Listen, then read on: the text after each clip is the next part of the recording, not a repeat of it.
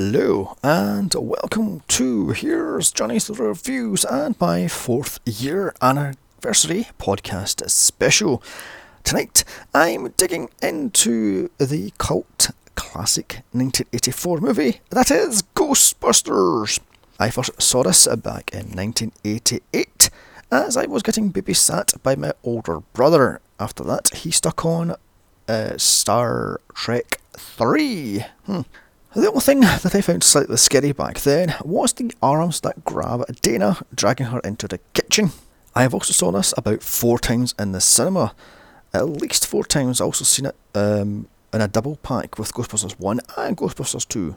Originally, this was supposed to be a vehicle for Aykroyd and Belushi as a follow up to the Blues Brothers, but sadly he died, so years later this was made into Ghostbusters, and he was allegedly supposed to be Slimer. Moving on, the story goes that Ivan Reitman walked into Columbia Pictures to sell this idea and pulled out a ridiculously high figure off the top of his head, thinking he'd be shot down, but he was given the green light, and now we have a multi million dollar franchise. With its $30 million budget, this thing pulled in 300 million. This does not include the multiple times it has been re released and the DVD sale, VHS sale, Betamax sale, and all the bloody merchandise sale.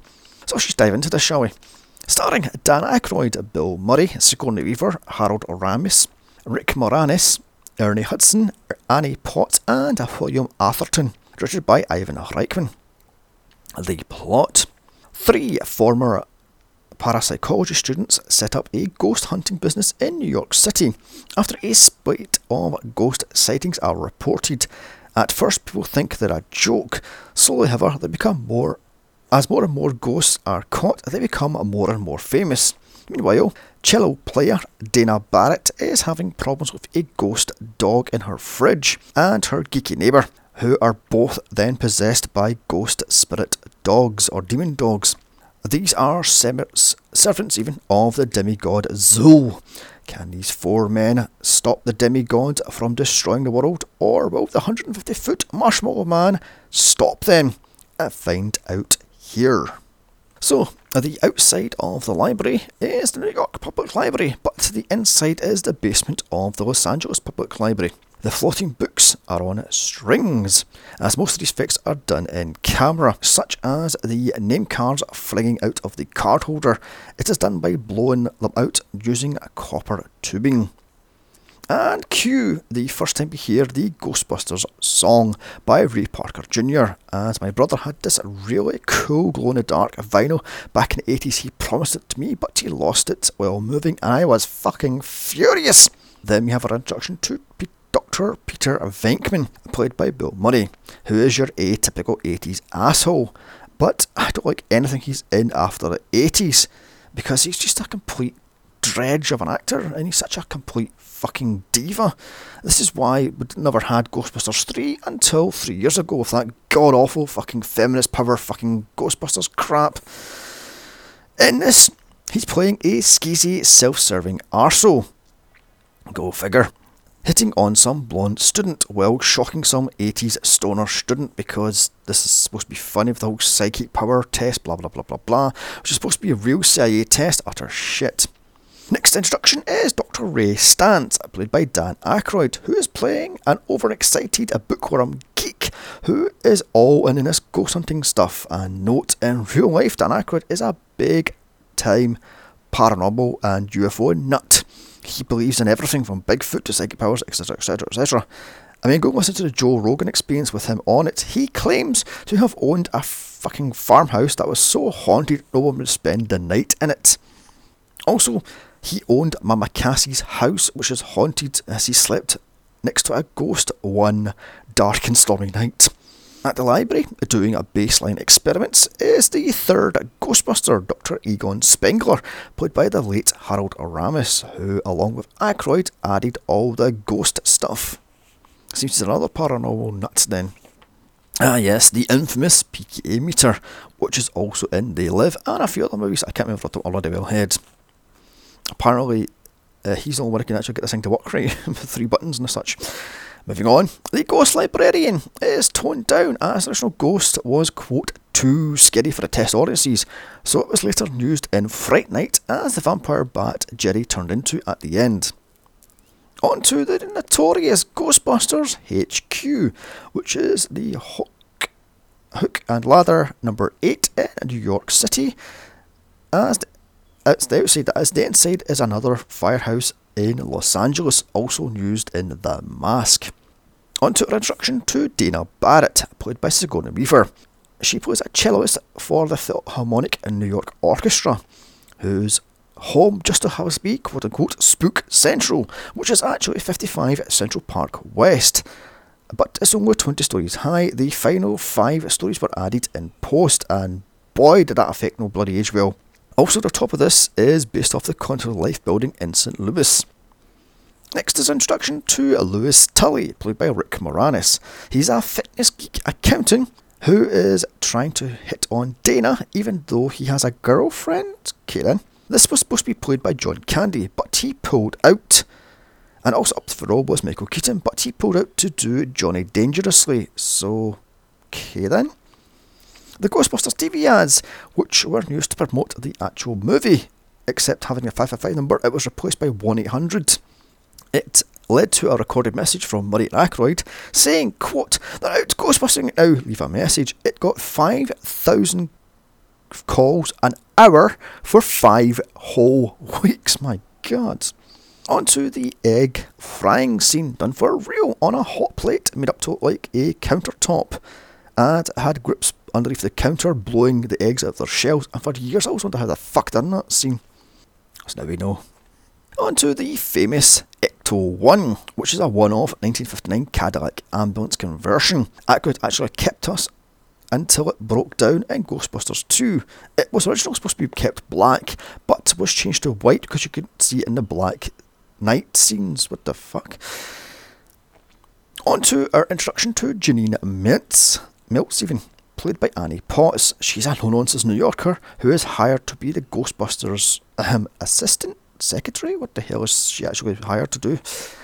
As I found out in the behind the scenes, actually, and on the director's commentary, 60% of this film was ad libbed. On to the um, ghost hunting equipment Peter uses in Diana's apartment, or Dana's rather, apartment, is actually a gas detecting unit thing called the Sniffer. Onto the notorious proton packs that weighed between 15 and 35 pounds, depending on what it was used for. And Murray, being a complete diva, hissy fitted every time he wore this fucking thing because he was a complete selfish fucking twat. Onto the most famous ghost of them all, Slimer, or as it's called on set, Onion Head. He is supposed to be the, the ghost of John Belushi, as rumour had it. So the, the three guys are attacking their one and only for their first time ghost, as this has the notorious line, don't cross the streams, and every man at Bloody Rhino knows this one. The montage of the paper cuttings and newspaper magazines, all scored by Ghostbusters, played again, uh, what the fuck are Ghostbusters? Uh, note that are kept every one of these, are all officially done by the publications such as New York Times, LA, what the hell, what is it, what the fuck ever. On to the notorious blowjob scene that Aykroyd claimed actually happened to him in his haunted farmhouse. Yeah, moving on. To an introduction to the fourth Ghostbuster, Winston Zeddemore, played by Ernie Hudson. He's a typical New York guy who doesn't believe in anything but would anything for a buck. And note, this was supposed to be played by Eddie Murphy, but he pulled out to play Beverly Hills Cop, so who won that one? On to Venkman explaining who Zuul is to Dana as her boyfriend waited patiently outside the orchestra. Again, most of the stuff was ad libbed. Zuul is a minion of Gozer, who was a Sumerian demigod, it seems, and there's something to do with a doctor who wanted to end the world, blah blah blah blah blah. The ghost hunting storage unit actually designed and helped build on set. On to the introduction to EPA officer Walter Peck, played by William Atherton. He's rightly doing his job. After all, these are unlicensed nuclear powered proton packs, and the ghost hunting housing type fucking unit thing is actually running off the city grid, so he has right to be pissy with fucking Venkman. as this poor guy got shit for years after from fans either wanted to pick a fight with him or shoot at him dickless in the bloody well street. How charming is that? On to the notorious uh, scene of Dana getting dragged into the kitchen by ghostly hands before being possessed by the demon dog Anna's three grips under the seat under a trapdoor as one get a bit too handsy and grabs uh, Scotty by the bloody boob, the perv. Next up is Louis, who is chased by the other demon dog. I've got to say, the puppet looked great, but the claymation stop motion stuff is fucking shit. Even on the Blu ray, it makes it look even cheaper. And I've got to love this party scene is all one shot. It is all done in one take, mostly made up on the spot by Rick Moranis himself. I've got to love this whole thing with the whole um, giving the non-branded painkillers and the whole pink salmon stuff, then dancing with the large blonde Actually, is in the, tit- uh, uh, the credits. It's called Large Blonde. And then getting chased down by the, the demon dog. It's pretty cool. Onto the glass fronted restaurant at the Tavern in the Green, which closed its doors in 2015. And I love the fact these snobs do absolutely fucking everything. Typical 80s New York snobs. Who cares? Moving on. But one thing I did notice when watching this back, where the fuck did this gigantic demon dog thing go? I mean, you, you see Mariah's getting chased by this thing all through Central Park, and yet when it gets to the green bit, it just disappears. Oh dear, oh dear. On to Venkman, picking up Dana for a date. Weaver is the gatekeeper, looking for the keymaster. At note, her voice is the director. Also, the floating was done on strings, an old magic trick. It seems she had a full body cast made and was suspended from the ceiling with the wires and she just sits there as it well lies there as it rotates round. Pretty cool stuff actually. Now, see, I can't be the only one that finds this fucking weird that Venkman carries Thorazine with him on a date. Ah, what the fuck? He gives her 300 cc's. She'd be fucking dead. Looked like she was possessed by a demon dog for crying out loud. Lois is now possessed by the Keymaster looking for the Gatekeeper to unleash, unleash Gozer the Destructor onto the scene with Ray and Winston in Ecto 1. Again, this was all ad libbed about the dead rising from the graves, the sun blocking out, etc., etc., etc., and the whole earthquake stuff was all made up on the spot. Onto EPA Peck turning off the ghost housing equipment, which was the start of the lights shooting up into the sky stuff used to fucking dead to death even today's fucking movies. I love this light show, all scored by Magic by Mike Smiley. And I love all the ghosts, especially the ghost cabbie, which was used again in. Uh, what the fuck's that movie? Uh, Scrooged, I believe it was called. Yeah, Scrooged. Slightly different, but meh, who cares? The ghosts all head to Dana's flat, and that is actually Weaver standing there as that building explodes. She was, I think, she was only 30 feet from this explosion, and that was done for real. She's actually standing there. Fuck that. So now with the Ghostbusters in jail, this is a real jail. And these are real prisoners. Only two of them are actual extras. The guy in a leather jacket and the um, guy behind Ray, as he's explaining about Spook Central stuff. The rest of it are real prisoners. As the speech Egon gives was made up on the set by Aykroyd and Ramis. Like I said, 6% of the script was ad libbed. And I've got to say, I love Dana's new flat set with a hidden staircase to the roof, which is a burned out fucking hell now since the place has exploded. Onto the mayor, who is played by David Margulies, and this was actually shot in the New York mayor's office. Of the dogs and cat speech. Yep, you have guessed it was made up on the spot as Ray calls Peck ridiculous, and indeed that whole bit where Peck flies for Ray is actually a real reaction because um, Atherton didn't know he was going to call ridiculous. So the scene with Ecto 1 driving to Dana's flat shut down 60% of Manhattan. The earthquake is a set in Los Angeles and not Central Park East. And I love the sight gag of the never ending staircase to the roof, which was actually a painting or a photograph. Only the bottom part of this scene is actually real. The rest of it is a, is a photograph. And yes, you've guessed it.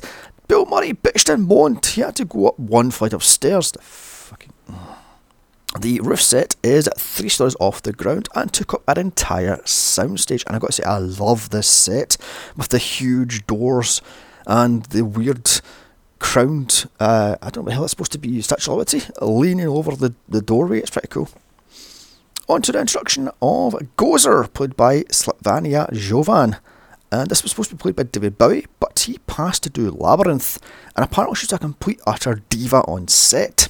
And to the Stay Puft Marshmallow Man, aka The Traveller, which is a $20,000 suit. And finally, the notorious Crossing the Streams bit was made up on the set. The roasted marshmallow is actually shaving foam, and poor William Atherton had £2,000 of this shit fallen from six feet above his head and nearly knocked him out stone bloody cold. I love the fact that the other three Ghostbusters are covered in foam from head to toe, yet Murray, being such a fucking diva, has a teeny tiny little bit on his shoulder. What a fucking douchebag. Dana and Louis are alive. And note, Sigourney Weaver and Rick Moranis are actually sealed up inside these dog body things. And this was done in one take because they only had something like 20 minutes of oxygen and bloody thing. And one final joke I love, love, love the fact Lois asked the guys, Who does your taxis? the theme plays as Peter and Dana kiss, crowds cheer as credits roll. So, that was Ghostbusters, a great 80s comedy classic that still works to this day. Okay, some of the effects are a bit wonky, but that adds to the charm. Everything works from the acting to the score to the effects. Everything! I'm going to give this thing a very rare 10 out of 10. Ghostbusters 2 will be covered in December, so don't worry about that one.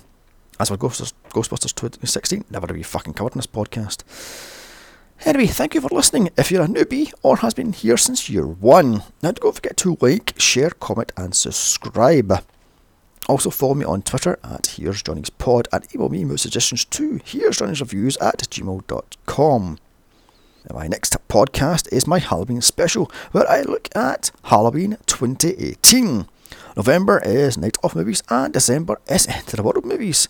Now check out my other franchise podcasts of House, Hellraiser, Piranha, Resident Evil, and more. Also, my solo podcast of Army of Darkness and The Stuff, Scream, and many, many more.